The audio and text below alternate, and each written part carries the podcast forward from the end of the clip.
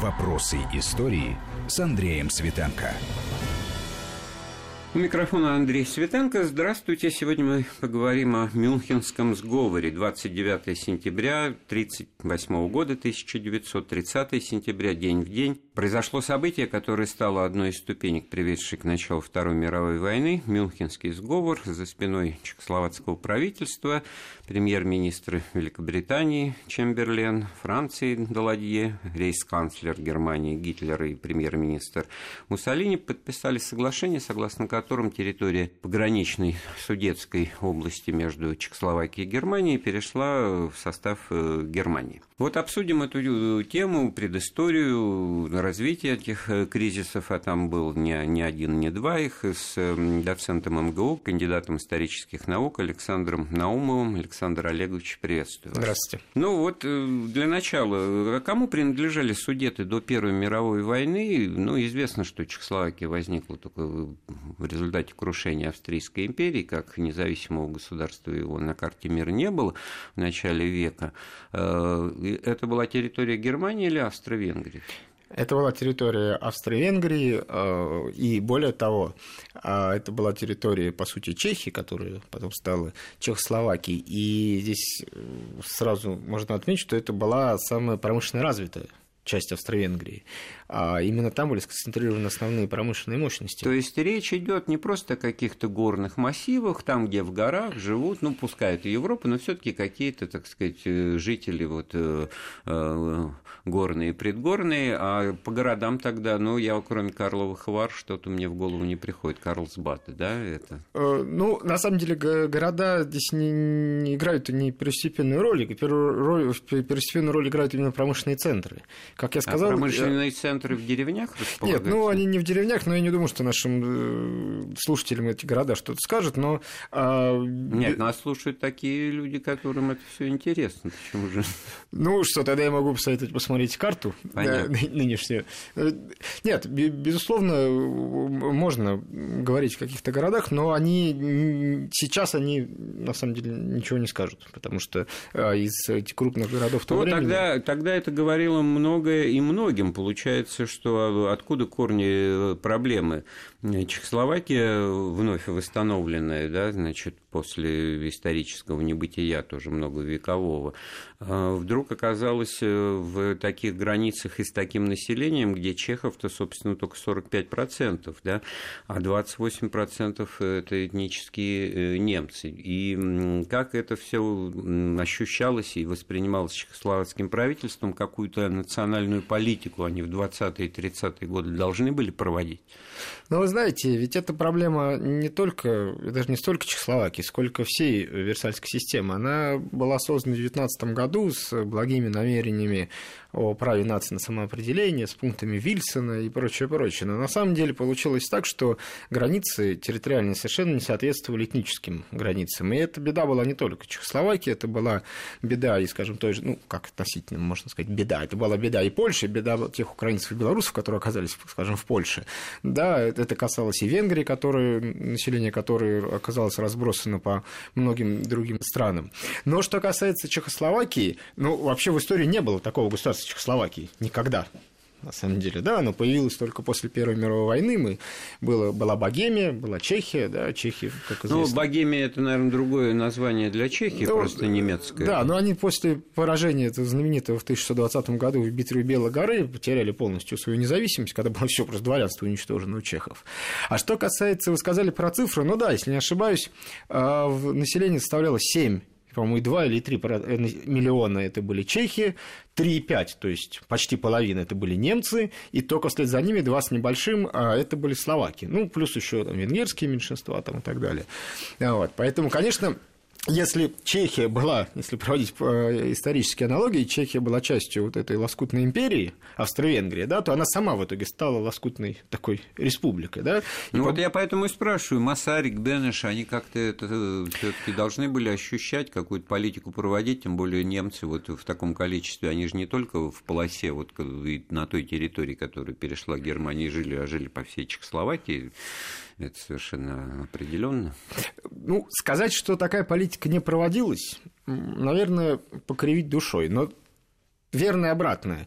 Сказать, что проводилась образцовая политика в отношении немецкого меньшинства, тоже не стоит. Безусловно, Гитлер активно очень использовал то, что сейчас называется, кстати, гибридной политической войной, э, специально разжигая страсти среди судетского меньшинства. Это факт. Но, безусловно, определенные притеснения немцев были, но, ну, но не, не ужасающие. Александр Олегович, есть еще такое иностранное слово иридентизм, да, то есть э, вот как раз это мы про это и говорим, да, то есть э, опору в политических действиях на какой-то, так сказать, этнос, популяцию, какое-то, так сказать, население э, в другой стране, на том основании, что оно этнически, значит, э, не родное, не статусное, да, меньшинство какое-то.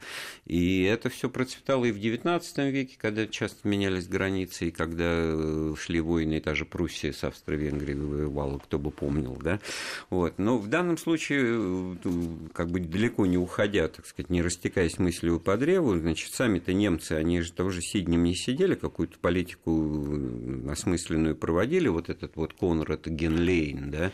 Вот, может быть, о нем э, ну, стоит вспомнить. Да, безусловно, стоит вспомнить о нем. И, ну, редентизм же это итальянское понятие, это практически буквально не свободное, да, но я не могу сказать, что немцы были не свободны в Чехословакии. Они обладали полным набором прав, их не дискриминировали по этническому меньшинству. Да, у них была масса политических Конечно. партий, ни одного и, Генлейна. И ни одного Генлейна, да. да. И а Генлейн, и Генлейн, собственно говоря, особо пропагандистскую работу античехословацкую не вел до той поры, поры, пока ему на это не дали отмашку в Берлине. Да? И, а началось это как раз в 1938 году, после того, как Гитлер э, осуществил аншлюс, и следующий пунктом его программы как раз было, по большому счету, ну, это должны были аншлюс Австрии, э, так сказать, э, подчеркнуто отметить в нашем разговоре. Я к нему и подбираюсь, в общем-то, потому что ну, с 1935 года Генлейн все таки руководитель крупнейшей немецкоязычной, так как правильно сказать, партии, которая отказывается сотрудничать с Чехословакией чехословацким правительством, отказывается входить в кабинет министров, хотя, так сказать, у них есть депутаты в парламенте, и они, в общем-то, их приглашают. Это уже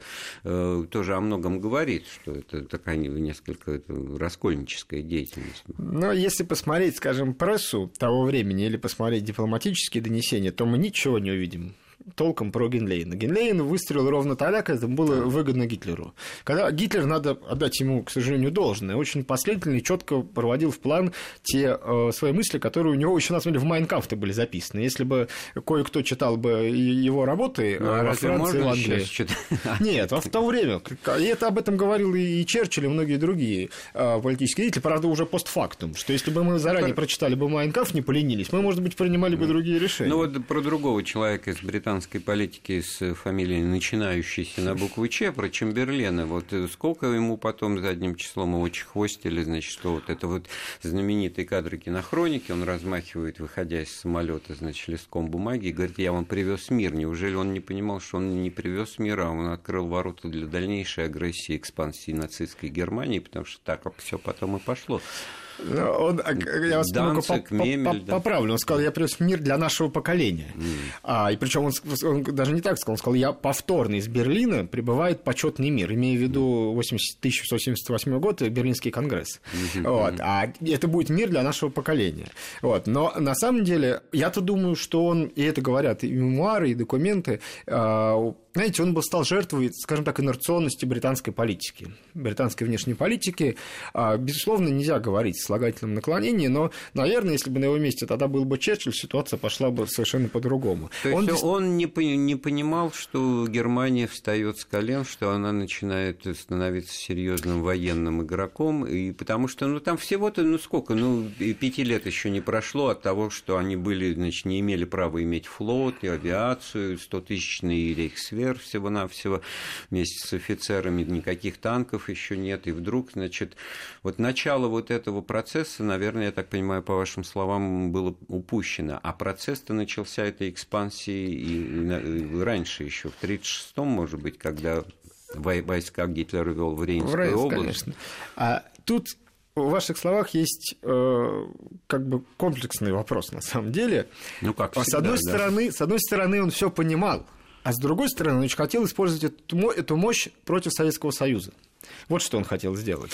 Ну, а... это понятно. Мы этот тезис рано или поздно должны были озвучить в нашем э, разговоре, потому что, так сказать, с высоты птичьего полета, э, потом задним числом, это особенно ясно было, что Гитлера подталкивали, значит, в одну сторону. Ну, а что греха таить? А мы вполне естественно, Москва, Кремль, Сталин э, хотели бы и не, и не возражали бы, если бы он отправил свои устремления на Запад. Кстати говоря, о позиции Советского Союза в этом чехословацком судетском кризисе это тоже надо поговорить. И там ведь были предложения осуществить положение коллективного договора о безопасности, и Сталин это Бенеша предлагал. Э, Чехословакия, Франция, Советский Союз и военные приготовления насколько известно, на границах наших западных в 1938 году э, имели место, да? Ну, тут, к сожалению, как раз речь шла не о коллективном договоре безопасности. Коллективным был бы, если бы, скажем, хотя бы там Великобритания участвовала. А он был как раз именно тройственный, франко-советско-чехословацкий, и то он таил определенные... То есть это не тот коллектив, да? Это, да, нет, нет, нет коллектив-то, да бог с ними, с англичанами, на самом деле. Тут, к сожалению, просто Франция попала к этому времени уже под э, жернова политики умиротворения, который глашатаем которой как раз и был Чемберен, Галифакс и другие. Но там же э, вопрос заключался в другом. Вопрос заключался в том, как был составлен этот трехсторонний договор. СССР э, мог, имел право прийти на помощь Чехословакии только в случае, если Чехословакии будет оказана помощь Франции.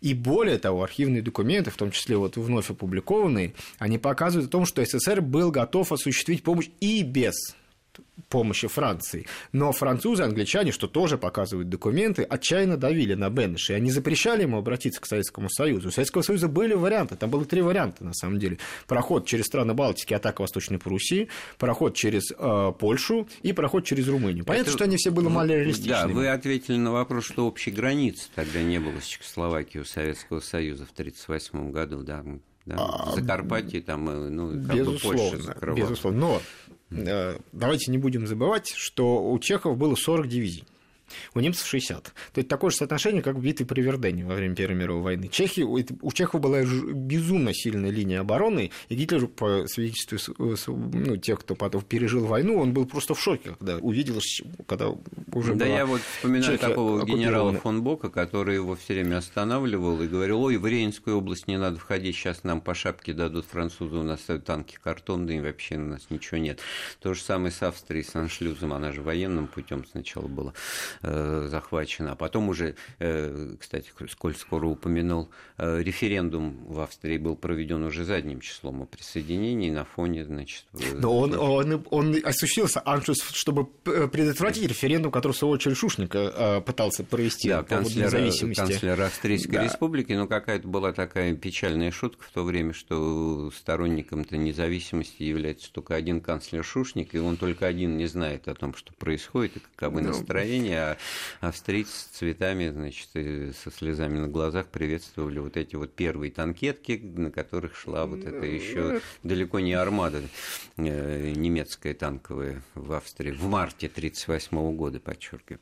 Но это вот все-таки очень важно, что мы эти моменты тоже озвучиваем, потому что это не на пустом месте возник судетский кризис. Да?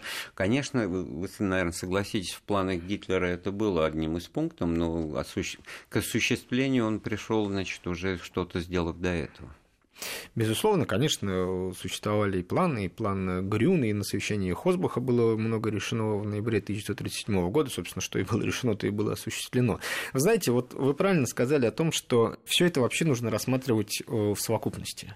А я сторонник того, чтобы эмоциональные подходы здесь убрать, а обратиться к системному подходу. Да, что мы видим? Мы видим кризис Версальской системы, который привел к войне. Что это за кризис? Там очень четко прослеживается четыре события. Первое – вход в Рейнскую область в марте 1936 года, потом гражданская война в Испании, попустительство германо-итальянской агрессии, потом аншлюс Австрии и заключительный этап, именно подчеркиваю, именно Мюнхен был заключительным этапом как системный кризис. Александр Олегович, сделаем паузу в нашем разговоре, вернемся в студию через несколько минут. Вопросы истории. Вопросы истории с Андреем Светенко. Мы вновь в студии Вести ФМ. У микрофона Андрей Светенко. Рядом со мной наш гость, доцент МГУ Александр Наумов. Мы вспоминаем, рассказываем и анализируем одно из крупнейших событий, э, предшествовавших началу Второй мировой войны, Мюнхенский сговор. Сентябрь 1938 года в немецком Мюнхене подписывается соглашение между Англией и Францией с одной стороны, Германией и Италией с другой стороны. Но о чем? О том, что пятая страна, Чехословакия, должна передать э, часть своих территорий в пользу Германии на том основании, что в ней компактно в большинстве проживает этническое немецкое меньшинство. Вы верно заметили о том, что кризис Версальской системы, и так тут возникает один большой отдельно взятый вопрос. Зачем Англия и Франция не давали подняться Веймарской республике Германии? Зачем ее Германию унижали репарациями, держали на коленях в прямом переносном смысле? И это все будировало внутри Германии реваншистские, нацистские настроения, и все в результате нарыв этот созрел и прорвался. Знаете, а, в ответ на этот вопрос он будет созвучен предыдущему вопросу по поводу того, почему же Чемберлен вот так вот давал Гитлеру развиваться.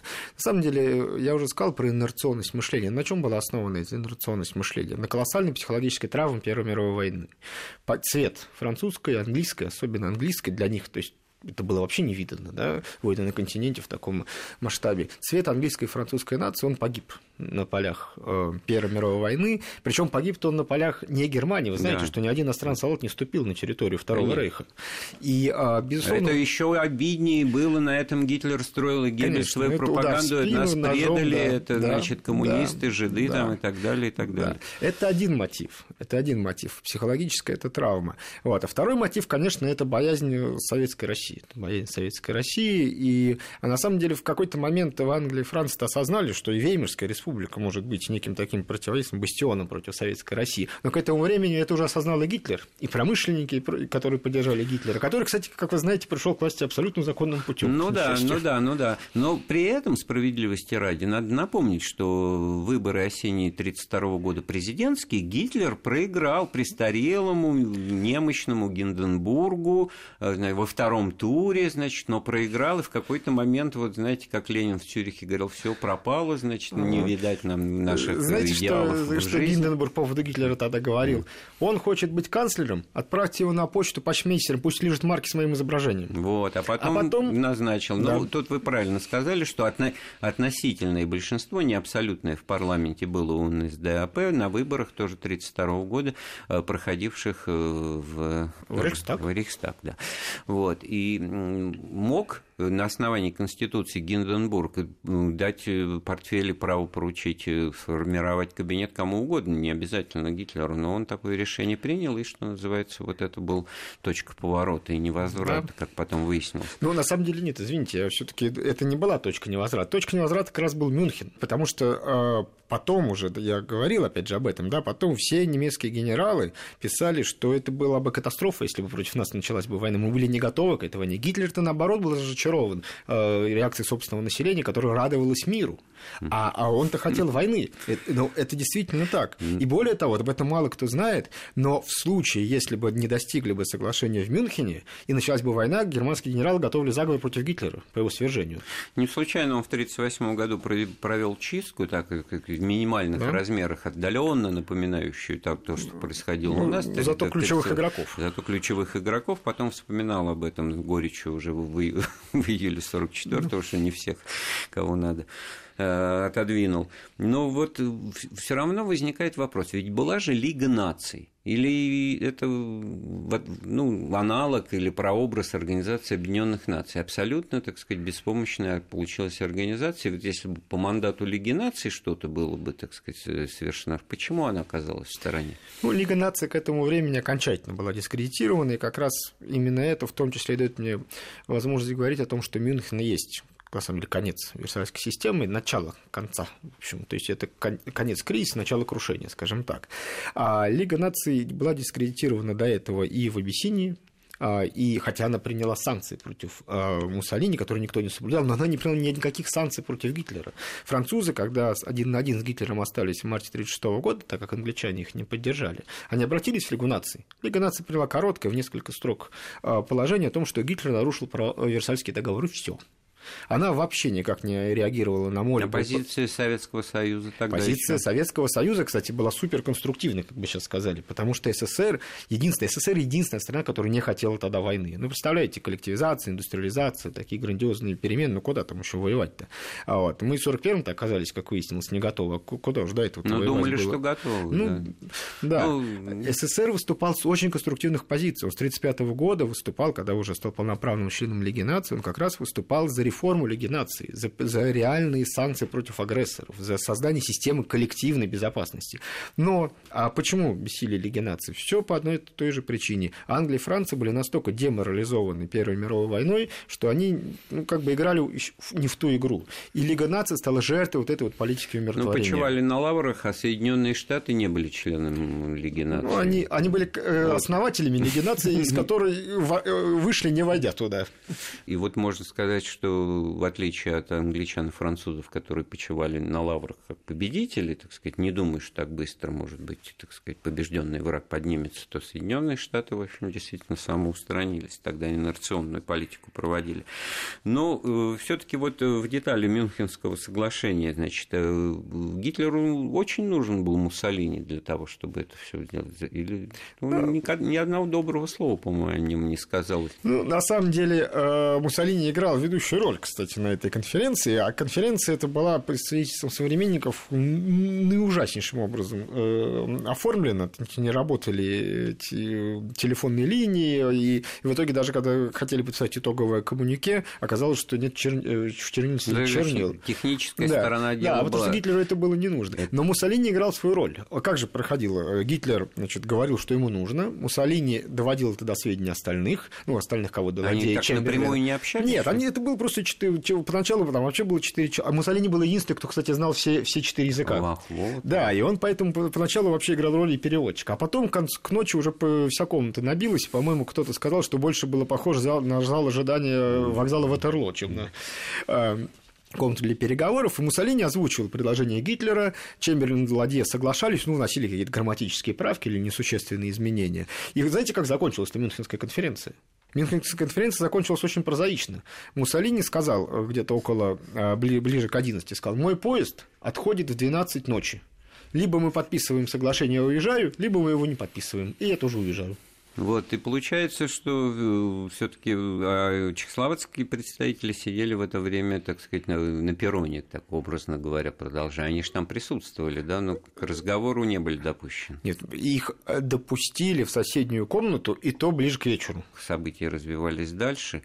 Некий процесс федерализации Чехословакии, то есть предоставление в октябре автономии Словакии, Подкарпатской Руси, как назывались территории Закарпатья, входившие тогда в состав Чехословакии все это тоже было кем-то заранее значит, э, осмысленно и предложено. Что из себя представляло правительство Чехословакии после сговора Мюнхенского? Это уже была агония? Да, это была агония. Это, по сути дела, уже было правительство коллаборантов, по-хорошему, если называть вещи своими именами. Федерализация была лишь такой подготовительный период к ликвидации Чехословакии, превращению в протекторат. Но здесь важно то да, другое. с провозглашением независимой да, Словакии. Да, конечно, что тоже... которая, кстати, впервые в истории да, получила независимость. сыграли на национальных да, чувствах, конечно. это очень и, умело. Но тут еще, я бы еще в этот момент ответь, отметил очень неприглядную позицию Венгрии, особенно Польши. Особенно Польши. Кешинский а, это Да, они конфликт. венгры и поляки сразу предъявили. И, кстати, подвели дивизии, особенно Польша, подвели военные, э, подвели войска границы с, э, с Чехословакией, то есть действовали вместе с Гитлером Единым фронтом. Напомню, кстати, что у Польши с 1934 года был пакт о ненападении из Германии, и он действовал.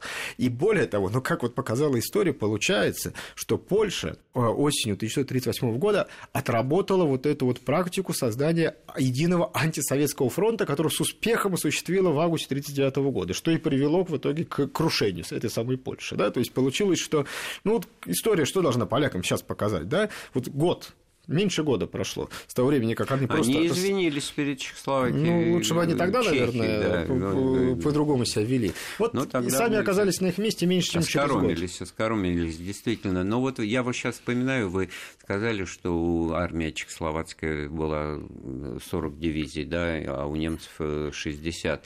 В общем-то, тогда не фактом была вот такая мощь вермахта и вооруженных сил, и сами немецкие генералы, в общем-то, достаточно скептически это Конечно. оценивали, да? Но вы добавьте о том, когда по старой да, традиции, сколько теряет нападающий, сколько теряет защищающий. Ну, это один к трем, да?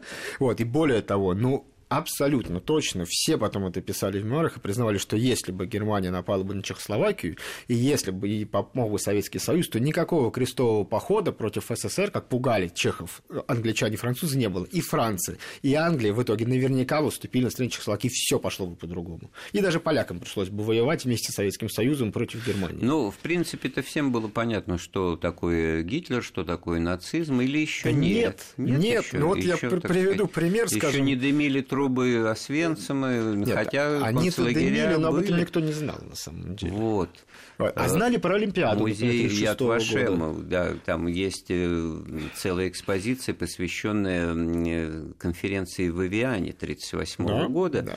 на которой с горечью написано, что там вот, э, начиная с президента США, прочие лидеры, они что-то такое мямлили по поводу того, что, ну, кто знает, евреи говорят, что их убивают, вот те, кто оттуда из Германии вырвался, значит, они э, такое рассказывают, а кто его знает, вот, в общем-то, вот удивительная вещь. И Гитлер, на самом деле очень хорошо использовал то, что называется политика мягкой силы. Вот эта Олимпиада 1936 года, она поразила всех. Мало кто знает, но британцы после этой Олимпиады отправили в Германию специальную комиссию, которая а, а, выяснила, изучила опыт организации досуга и физкультуры в Германии и перенесла это на британскую почву. И это лишь один из примеров. Как вы, мы помним про королевскую семью, которую скидывали руки в нацистском приветствии. Там, кстати, на этой Олимпиаде отметились многие генералы, которые потом воевали. Вот и Рихинау, он там чем-то руководил, Олимпийским комитетом, да, по-моему, да. да, или Олимпийской деревне, это знаменитый танковый генерал Однорукий, который в Сталинграде воевал. Ну, и, а многих мы положили на Восточном фронте, да, атлетов, да, скажем так. Вот,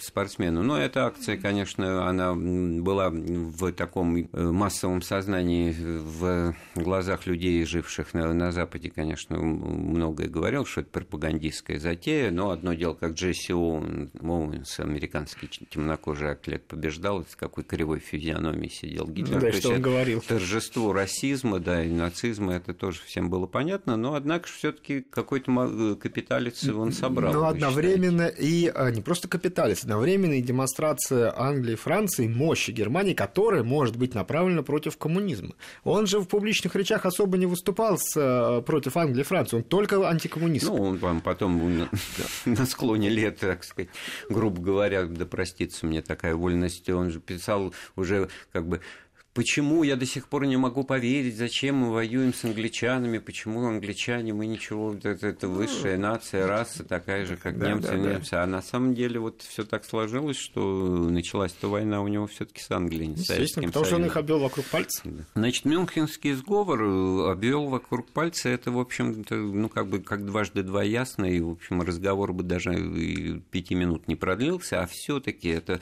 как вы считаете, значение этого соглашения, этого сговора, вот э, как бы вы его определили в контексте ну, развития событий в сторону войны? Ну, я считаю, что он сыграл решающее значение. А не скажу ничего нового, об этом писали и советские, и отчасти некоторые западные Нет, ну, потому что есть точка зрения, что решающую стал пакт о ненападении, заключенный в августе 1939 года Риббентроп-Молотов. Вот такая ну, точка Но это зрения. Это не так. Есть... Это совершенно не так. Если мы, давайте, с научной, системной точки зрения будем подходить, к этому времени Версальская система уже не существовала. Не существовала. И можно было заключать пакты с кем угодно. Я напомню, что к этому времени, к августу 1939 года, такой же пакт о ненападении за Гитлером имела и Польша, и Франция, и Англия, ну и, я не знаю, может, еще несколько стран Латинской Америки. Поэтому это была абсолютно нормальная практика, дипломатическая практика того времени. Но что важно, СССР пошел на это, пошел на единоличные действия только после того, как Англия и Франция похоронили систему коллективной безопасности в Мюнхене. Они, на самом деле, похоронили еще в Испании.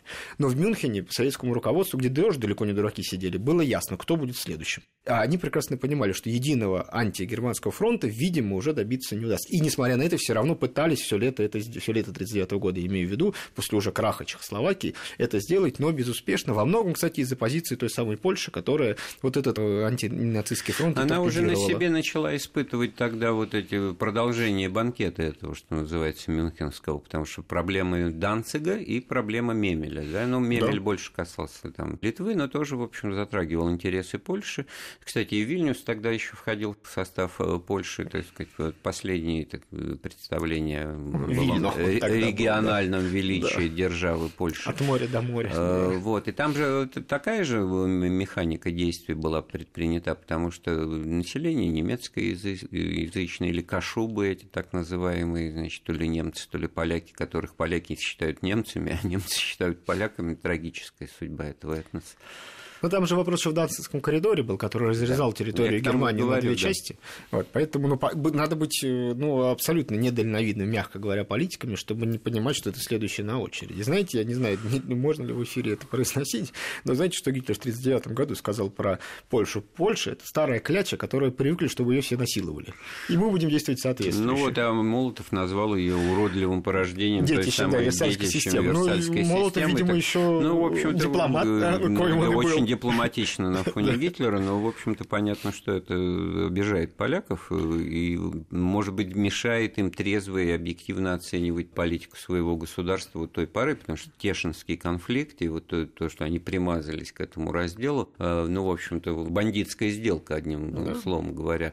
И в этой ситуации, уже заканчивая разговор, 1938 год, сентябрь, как вы считаете, у Сталина вот это известие об Мюнхенском сговоре как-то, так сказать, сыграло для него какую-то роль? Он что-то поменял в своих планах? Да, конечно, сыграл. И об этом говорят и архивы, которые недавно рассекречены Государственным военным архивом, Государственным архивом Российской Федерации, другими архивами. Конечно, у Сталина это все поменяло. Он понял, что будет война. И ведь что получилось? Гитлер получил самые лучшие возможности для экспансии в Центральной Европе. И на восток, и на запад.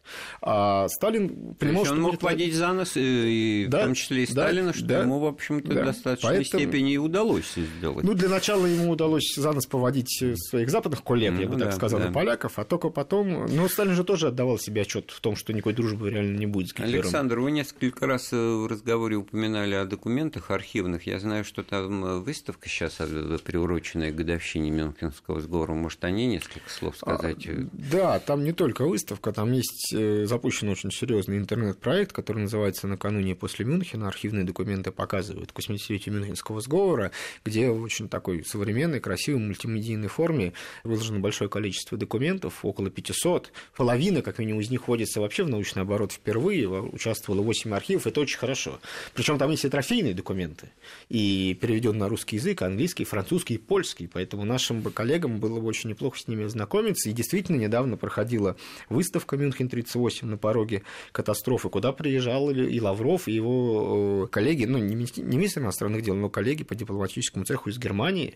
И действительно, я считаю, что вот в рамках нашей а... публичной дипломатии это очень, очень важно. эти документы еще, так сказать, глубоко не изучены, потому что возникает вопрос, э, что-то меняют они или подтверждают, э, значит, известно? Знаете, они конкретизируют детали, но, как известно, дьявол-то и находится ну, в деталях. Да. Поэтому и они как бы раскрывают вот, вот мотивы например, принятия решений. Муссолини был полиглотом, оказывается. Да, Кто бы знал, да, общем, ничтожная личность, коротышка там и так далее, и так далее. Однако же ключевую роль очень интересная деталька вот самого этого Мюнхенского сговора, потому что она дает понять, что Гитлер действовал не только грубой силой, но и, в общем-то, разводил реверансы. И вот в этот период его, так сказать, роста влияния Германии как раз 36 36-39 год до нападения на Польшу, это как раз искусство дипломатии, с которым он срывал аплодисменты, и популярность его, к сожалению, росла среди немецкого народа. Но самое, знаете, знаете, что самое интересное, что он уже, когда